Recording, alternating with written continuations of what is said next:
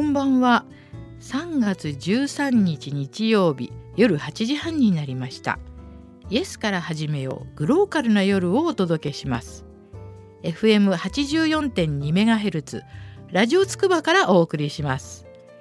お相手は一般社団法人コモンニジェールの福田秀子です。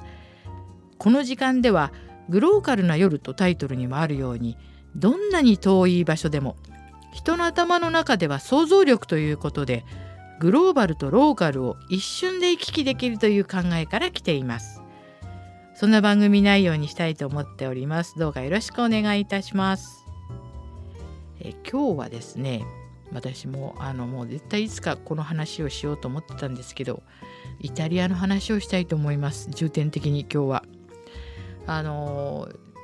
イタリアっていうと今ねもうあのサッカーとかでももうすごいんですけどあそこはね昔あの都市国家の集まりなんであれあのサッカーね熱狂するのは要するに代理戦争っていう言い方変ですけどやっぱ自分の都市地区がもうもう熱狂的に好きでそしてあのもうあのね同じイタリア人だって私なんか思うんですけどところがもうサッカーの人にとってはもうやれローマに負けたやれあの AC ミラーに負けたとかすごいですよね。あれね昔の都市国家の戦争の代わりなんですよ要するに。あの言えば。だからもうそりゃそりゃもうね真剣なんですよ。だからあのやっぱりねそういうあのサッカーのあのあれであのすごいですよね本当にね。であの私はあのまあ一応あの友達の謎のイタリア人岩崎さんってしてるんですけど 岩崎さんなんでイタリア人なんかよくわかんないんですけどご夫婦がいらっしゃるんですよ。あのそう長い友達なんですけどね。で、まあ、ずっとイタリアにお仕事でいたんですけどであのー、ま、遊びに来てねって言ってすぐ来たのは福田さんだけだったって言われるんですけど。もうあのその日も午前中近くのあのねあのアピタっていうスーパーに行って、まあ、午後これからイタリアに行こうかなと思ったら友達が「あのあらなんか珍しいこのスーパー来て」って「今日あ何？今日何？夕飯の買い物？いやこれからちょっとねイタリア行くから」みたいに言ったら 友達が「えー、とか言って「これから?」とか言ってたんですけど、まあ、そんな感じで私はどこでも、まあ、行っちゃうんですけどもあのイタリアのそのイタリアイタリアにいる岩崎さんですね、まあ、そこのとこにちょっとお家に行ったことがあるんですけど、まあ、それ以外にもあのイタリアは何回か行ってるんですね。あの本当にですねあの本当に食べ物美味しいです。あのよくねあのラテンの人たちっていうのはあのゲルマン民族の人はねあの要するに狩猟民族ですからあの動物を取ってお腹いっぱい肉を食べればもうそれでよかったんですね。ところがラテンの人たちっていうのは穀類を食べますからお米とか小麦粉とか。そうするとねそれだけでは味がダメですよね。だからおかずを作るじゃないですかやっぱり。だからやっぱりゲルマンの人たちは料理が発達しないで、まあ、ラテンの方の人たちはお料理が発達したって言われるんですよ。やっぱこうまみ成分とかねそういうのがないとあの粉物とかご飯とかね食べられないですよね。だからやはりこのねあの私ねあのポンペイ昔行ったんですけどポンペイの遺跡であのみんなあのあれもねあの本当にポンペイというところはあの火山灰でベスビオ火山の火山灰で真空パックみたいになっちゃったわけですね。であのそこにあったパン屋さんの窯からその人口っていうのは推定するわけですよ。だいたいこのぐらいのパンを焼いてたとかそれで人口を推定するんですけどその時あのポンペイのガイドさんがねあのこの頃はねあのピザはありませんでしたと。なぜかなトマトがまだねイタリアに伝わってなかったって言ったんですよね。ポンペイの頃にあのだからピザなんか食べてないわけですね。結構ねトマトが伝わったっていうのはねまあ長い歴史から言うと結構最近のことなのかもしれないですけどやはりあのグルタミン酸ってそういうあのうまみ成分ですねそれが非常にあのイタリアの人たちにあったんでしょうねトマトの。だからこう南米から伝わってきてもう独自のそのすごい発達を遂げたわけですね。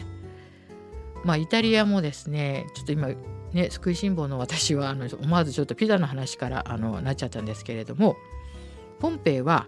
あの非常に港町でみんなが来て明るくこう良かったので発達した港町すごくいいとこだいいとこだったらしいんですね。であのポンペイのその時期にはもうすでにねあの上下水道も完備してましたしあの行くと遺跡に行くとねちゃんと一通とかあのこうもう道路もちゃんとできていてそしてあのモザイクのねあのあれで、ま、あの猛犬注意とかそういうのがあったりとかしてもう今とね本当に電気がないだけであの本当変わらないんですよね。だからあのもっとね変わらないというかもっと優雅ですね何せねあのポンペイの遺跡に行くとあのそこに住んでた人たちは夏の食堂と冬の食堂っていうのが家の中にあるんですよ。日の光で夏に食べる場所とあの冬に食べる場所をね変えてたんですよ。優雅でしょ話が。もうね全然あの、うん、想像以上ですよね。であの今あのポンペイのあのこと、まあ、近くにいろいろ博物館とかもねあるんですけどもう本当にね行くと、まあ、これも謎のイタリア人岩崎さんの奥様と一緒に行ったんですけれどもあのちょっとね何してこう遊ぶ街ですのでねあのいろいろ男の方が遊んだところもそのまんま残ってるわけですね。そうするといろんな国の人がいろんな言葉を話す人が来たのであの港町ねそうやってで男の人が遊ぶ場所にはあの要するに絵がね書いてあったらしいんですね。でそこはあの日本人学校の遠足ではね行かなかったって言ってました。はい。いやそれどういう意味かちょっとよくわかんないんですけども あのポンペイもね良かったですけどもそれからねやっぱローマですね。あのローマはまあ本当にねこれはもうこのぐらいの時間では話しきれないですよ。うん、であの私はねあの岩崎さんにも言われたんですけど福田さんっておかしいって 改めて言われるとちょっとよくわかんないんですけどもあの3回ね私はあのバチカンのサンピエトロ広場に行ったわけですよ3回。で3回ともローマ法王が窓から出てきてというか1回目なんかなんかあの防弾の車に乗ってすぐ自分の近くに通ったっていうその謎のイタリア人岩崎さんに言わせると自分は住んでるけど一回も王に会ったことないって言っていてなんで福田さんこのなんかちょちょこっと来てはあの法が出てくるんだっていう話になったんですけどこれついてるというかついてないどういうどういう具合なんでしょうね。まあわからないですけどとにかく3回行って私は3回ローマ法に会いました。あのそしてその後あのパンテオンというところにね、まあ、行ったんですけれどもこれはあのミケランジェロの設計で天使の設計と言われてますけれどもこうドーム型になっていてそのてっぺんにキューポラってか穴が開いてるんですよね。でそこに昔からこう偉い人のまあお墓これパリにもあるんですけれどもあのパンテオンの中に行った時にあのあ福田さんが来たらなっお天気雨が降れば綺麗なのになってまあでもとても降りそうにもないお天気だったんですけどもう私がパンテオンに着いたらお天気雨が降ってきたんですよね。これ本当なんですよね。で岩崎さんが「信じらんない福田さんって」とかって言ったんですけどなぜそれを見せたかったかというとそのドームの上の上部の丸いところから日の光がパーッとまっすぐ下に降りていてこれが天気雨だとそこの部分だけまたこう水が落ちてもう何て言うんですかこれすごいスペクタクルというか非常に神秘的な外なのにあ家の中なのに外のその気候が取り入れられるみたいな。で下の床がね真ん中に向かって少し傾斜してますのでそこに仮に雨がこういうその内部に降っても別に床が水浸しになるわけじゃないんですね。もうこのようなあのことがもうあの118年からまあ128年ぐらいにかけてできたんですかね。あの今のパンテオンはですね。それがあのできている。もうすごい設計ですね。あんなの二度と作ろうと思っても作れないとか発想がすごいですよね。ですから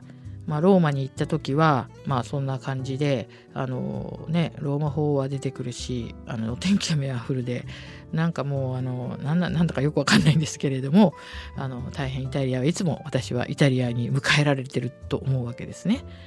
であの、まあ、今ポンペローマと話が来たのでやはりミラノの話をしたいと思います。えー、イタリアのこの北のミラノはですねあの今パリコレパリコレといって世界のおしゃれというかそれはパリが引っ張ってるという意識がある方が多いんですけどいやこのミラノコレクションもすごいんですよ。あのアルマーニのね本店がありますけれども、えー、そのカーサ・アルマーニっていう本店のウィンドウがこれがすごい。今の流行とか全く関係ないですね。全く関係ない、え、装飾をしております。つまりつまり流行が自分たちを追いかけるという意識ですねあれは。多分。もう流行ってるものを展示した瞬間から多分古くなるんですよ。自分たちがそれは追随してるということですからだからあのミラノのカンサ・アルマーニのウィンドウを見たら多分これから流行るものであろうというか全くわけわからないような感じの、あのものが飾ってあります。これはぜひ見てみてくださいそしてあのみんなミラノの街を歩いてる人たちは非常にあのスーツもコートもあの大変あのかっこいいですよ。はいまあ、でももともとねイタリアの人たちはみんなどこの人たちもおしゃれであの本当にねあのなかなかあの素敵ですけれども、まあ、特に私はミラノ行った時にはあのそういうふうに思いました。で、まあ、ミラノもあのもちろんね古い町ですのでねミラノといえば何が有名かというと私はもう見たかった最後の晩餐の絵ですね。これがあの最後の晩餐の絵っていうのは教会のあのその何て言うんですか壁に書いてありますのでねこればっかりは現地に行かないと見えないんですよ。そしてこの壁に書いてある最後のあの晩餐っていうのはあの長い間あのまあこれね実は戦争にも合ってるんですよね。これあそうそう名前わすあの言うの忘れましたけれどもサンタマリア・デ・レ・グラツィエ修道院というとこにあるんですけどね食堂の修道院の食堂の壁画だったんですよ。でこれが、えー、もう1495年ぐらいからレオナルド・ダ・ヴィンチが描き始めたんですよね。であのまあもう3年で、まあ、筆が遅いと言われたダ・ヴィンチが3年で描き上げてるんですね。でこれがまあ世界遺産にも登録されてますけれどもまあやっぱり素晴らしいですね本当に。あのこれは壁面に書いてありますのでここに行かないと本当に見られないんですね。いろんな名画もいろんなねニューヨークとか日本とかで旅をしてあのこう持ってきて見るということはできますけれどもこのダ・ヴィンチの最後の晩餐だけはこのミラノのこの修道院に行かないとサンタマリア・デ・レグラチエ修道院に行かないと見られないしかも今は予約しないとダメです入場が。でこの、えー、岩崎さんが手配してくれたのは朝一番の切符を取ってくれたわけですね。朝一番私はこの贅沢なことに最後の晩餐の前に一人佇みました。うん。これをねもうすごくね言葉になんと変え難い経験だったですね。やっぱりあの昔の人とねよく話をするってよく本読んだりとか旅したりとか言うと言いますけれどもまあね贅沢な時間だなと思いましたねなんかあの福田単純ですからなんかそういうことがあるとこれから頑張ろうとかって何が頑張るのか分かんないんですけども そう思ったりするんですよねやっぱり皆さんねなんかそういうあの、まあ、美味しかったものを食べたとか美味しいものを食べたとか、えー、すごい得難い経験をしたとかすごいいい人に会ったとかあの感動したとかそうするとねなんかあのエネルギーがこう充填されてですねなんかこういろんなもう嫌なことがあってもあのなんかなんかやっていけるみたいなならないですかね皆さん。私はすごくそういうふうになっちゃうんですよね。いい映画を見たとか。だからなんかこのダ・ヴィンチの最後の晩餐はもう、うん、今思い出してもすごくね感動がよみがえりますね。だからやっぱりイタリア旅行っていうのはまあ、それのほぼ全なんていうんですかねこう連続でねあのであのあれなんですよ。イタリアはねもう、まあ、フランスもそうなんです。先ほど言ったラテンの話しましたけどそこら辺で食べても美味しいしコーヒーも美味しいしあの料理もねお料理もワインもそうですけれども、まあ、何せ、まあ、イタリアといえばカンターレマンジャーレアモーレともう食べて歌って愛するということだけが人生の全てであるっていうのはこれ有名ですからであのそうやってね先ほど言ったあの謎のイタリア人岩崎夫妻にいろいろこれからも相談してまたね機会があったらイタリアに行きたいと思っていくらでもあのこの謎のイタリア人岩崎さん夫妻はお話をしてくれますので是非皆さんご旅行の際は相談してみてくださいってあの相談したい人はあの私のうちの団体のフェイスブックあのによく、まあ、謎のイタリア人岩崎という名前でいいねしてくれてるわけではないんですけれども岩崎と言ってみれば多分あの人ですよ。はい、まあ、イタリアといえばですねこのまた食べ物の話をしてしまうんですけれどもあの私のね知り合いの人があのローマに最初着いておすすめのレストランに行きましてあのもうお腹空いたから何か美味しいの作ってほしいって言ったらイカスミのパスタが出てきたんですね。皆さんイカスミのパスタ食べたことありますか？美味しいですよね。あれはなんかすごく動脈硬化とかにも抜群の あのもう作用があるらしいんですけどもあの最初に食べようとした人すごいと思いませんか？あれね。もう笑ったらもうなんか100年の恋も冷めるみたいな歯が真っ黒になりますよね。あのイカスミってねあの昔はあれで字あの墨で字書いてたんですよ。であのイカスミのことをイタリア語でセピアセピって言うんですよ。だからセピア色はあそこから来てるんですよ。だから、あの、まあ、それはまた 重ためみたいな話で どうでもいいんですけども、それで、その、最初そのローマのね、で、イカスミを食べた人が、まあ、あの、また次のところに行って、今度はちょっとおすすめのって言ったら、またね、あの、自分で今度はあの、あ、おすすめのものはこの辺だって言われてメニューで選んだら、またイカスミだったんですよ。で、まあ、フラン、あの、イタリア語できないから、あ、またイカスミだっていう感じで、もうイカスミをまた食べたんですね。そしてあの今度あのベネチアに行きましてあのベニベニス風っていうのを頼んだらまたイカスミが出てきたっていう人知ってるんですけども。でももうそれがあまりに美味しかったのであのもうなんか次は自らイカスミを頼んで自分の意思で頼んだっていう人なんですけどもね。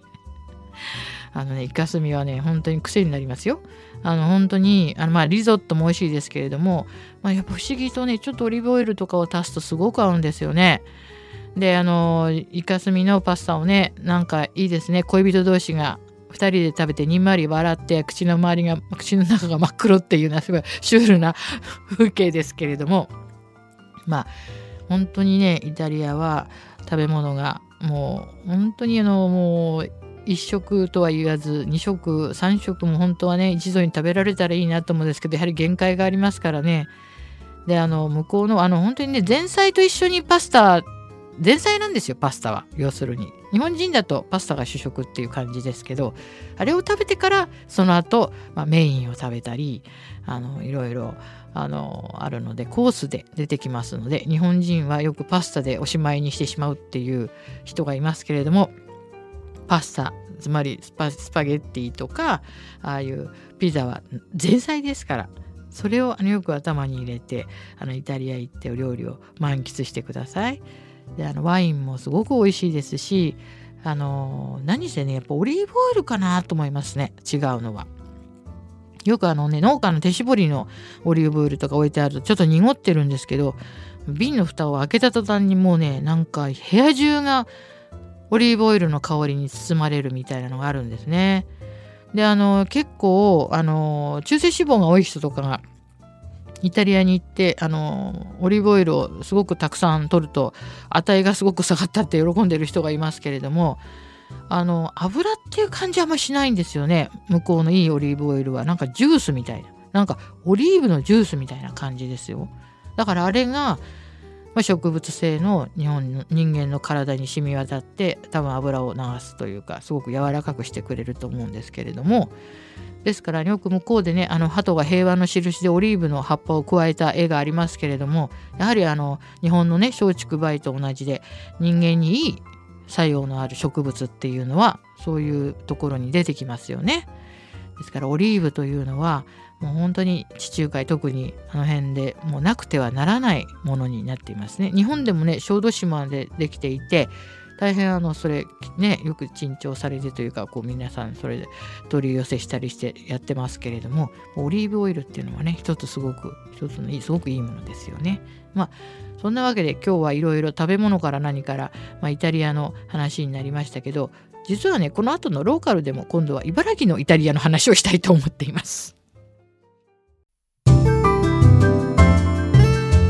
イエスから始めよう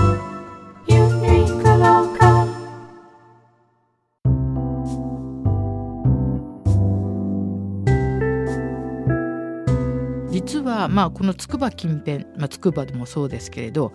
非常に美味しいねイタリアンがたくさんあるんですよね。であの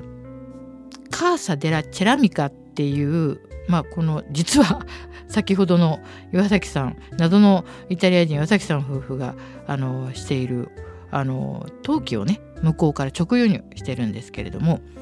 これがまたね素晴らしいんですよ。綺麗で。そしてもうお料理が入る。もう私もいくつかあの持ってるんですけど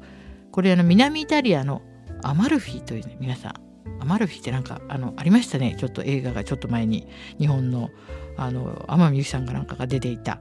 アマルフィっていう海岸があるんですね。これはもうあのに世界中のまあ憧れの土地でもある非常に青い海の綺麗な海岸なんですけどその近くのあのビエトレ・スルマーレっていう町があるんですね。その町にダイダルスというソリメーレという2つの工房があるんですけどそこから直輸入しております。本当に綺麗ででこれあのつくばのピッチェリア・アミーチピッツェリア・アミーチ2っていう場所があるんですけど手代木ですけどもそこであの販売というか飾ってありますし第一このアミーチさんのお料理もこの、えー、カーサ・デラ・チェラミカのお皿によく使っております。そしてあの守谷でも、えー、桜坂ビバーチェというお店があるんですけどもここが、まあ、あの守谷にイタリアを作った男と言われている、えー、後藤さんという人がもう作ったんですけどもまあ関東平野を見渡す素晴らしいロケーションのところでそこにですねあの毎月第2日曜はメルカートっていういろんなお店が出てもう本当にメルカートあのイタリアのねなんか市場みたいな雰囲気で大人気のとこでもう10時始まった途端に駐車場がいっぱいになっちゃうんですけど広いところで。そこでもこのカーサチェラミカの食器を売っております。そしてあとあのもう一つ、えー、守谷の、えー、久保ヶ丘というところにイルネッソというこれこのピザ屋さんはですねピザの人は日本で一番なった人なんですよ。あのイタリアの粉屋さんのあの大会でそしてあの日本で優勝したんですよ。その方がやっています、えー、イルネッソここでもあのこのカーサチェラミカの食器を使っています。あのねやはりね太陽光色っていうのは私思うんですけど太陽光でね全然違うと思うんですね。やはりあの日本の色を見ると着物の色とかあるあるじゃないですか。非常に湿度がある色だなと思います。であのやはりこのカーサチェラミカのカーサデラチェラミカのあのお皿とかを見ると本当に地中海の色だなっていうか思いますね。であのアフリカもねやはりあのああいう太陽光で見るのはアフリカの洋服の色とか。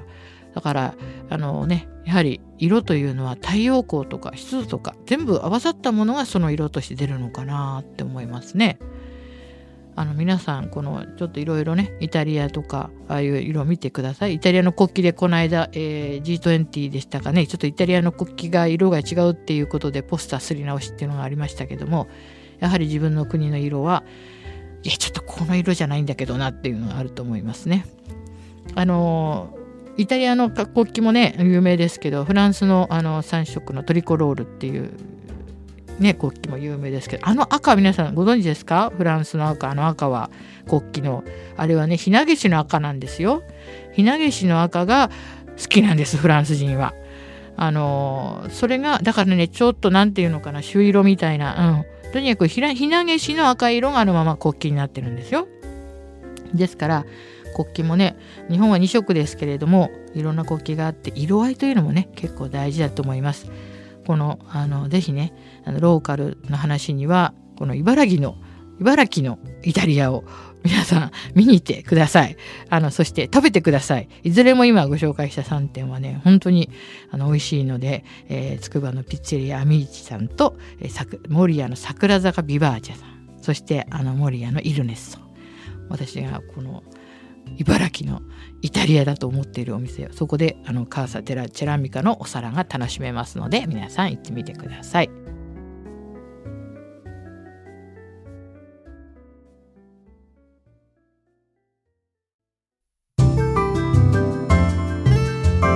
スから始めよう。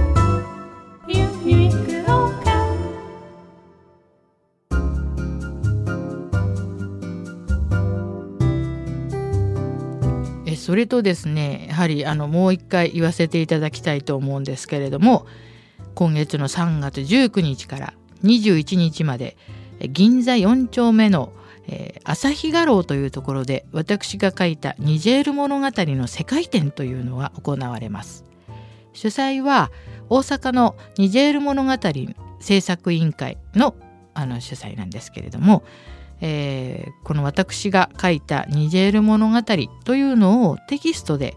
16人のアーティストの方がこのテキストで読んだものを自分の想像でその、えー、絵を描くという珍しいあの展示会というかあの展覧会なんですね。でこれをあの見て会場ではあのチームタニオンさんというところが作られた CD 朗読神野さんという素晴らしい方がこれ朗読してますのでそれを流していますのでこれがまた大人気で、あの、大阪で、あの、これをした時には、あの、小さいお子さんがもうそれに聞き入って、あの、おりました。ヘッドホンで。うん。あの、こういうのもね、流しておりますので、あの、みんながね、そのサハラ砂漠の真ん中に行ったような気分になったって言ってくださる方がいるんですけど、それを銀座の真ん中で行いますので、ぜひ、隣あの、アップルストアなので、あのお買い物の帰り、寄ってください。あとあの、多分この3日間、あの、歩行者天国ですのでね、あの辺は。あの、こう、春のね、銀座を楽しみがてら、ついでに、ちょっとあの、そこのね、ニジェール物語の世界に浸ってみていただけたら嬉しいですね。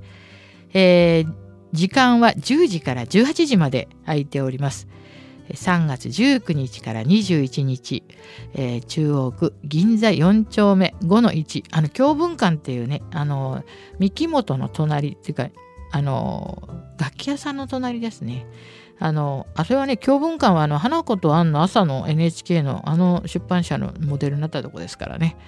そこの8階で朝日画廊というところがありますので、えー、入り口はね銀座通りじゃなくてちょっと曲がったところから入るんですけど分かりやすい場所ですので是非いらしてください。えー、わからない方は、えー、03-3535-9904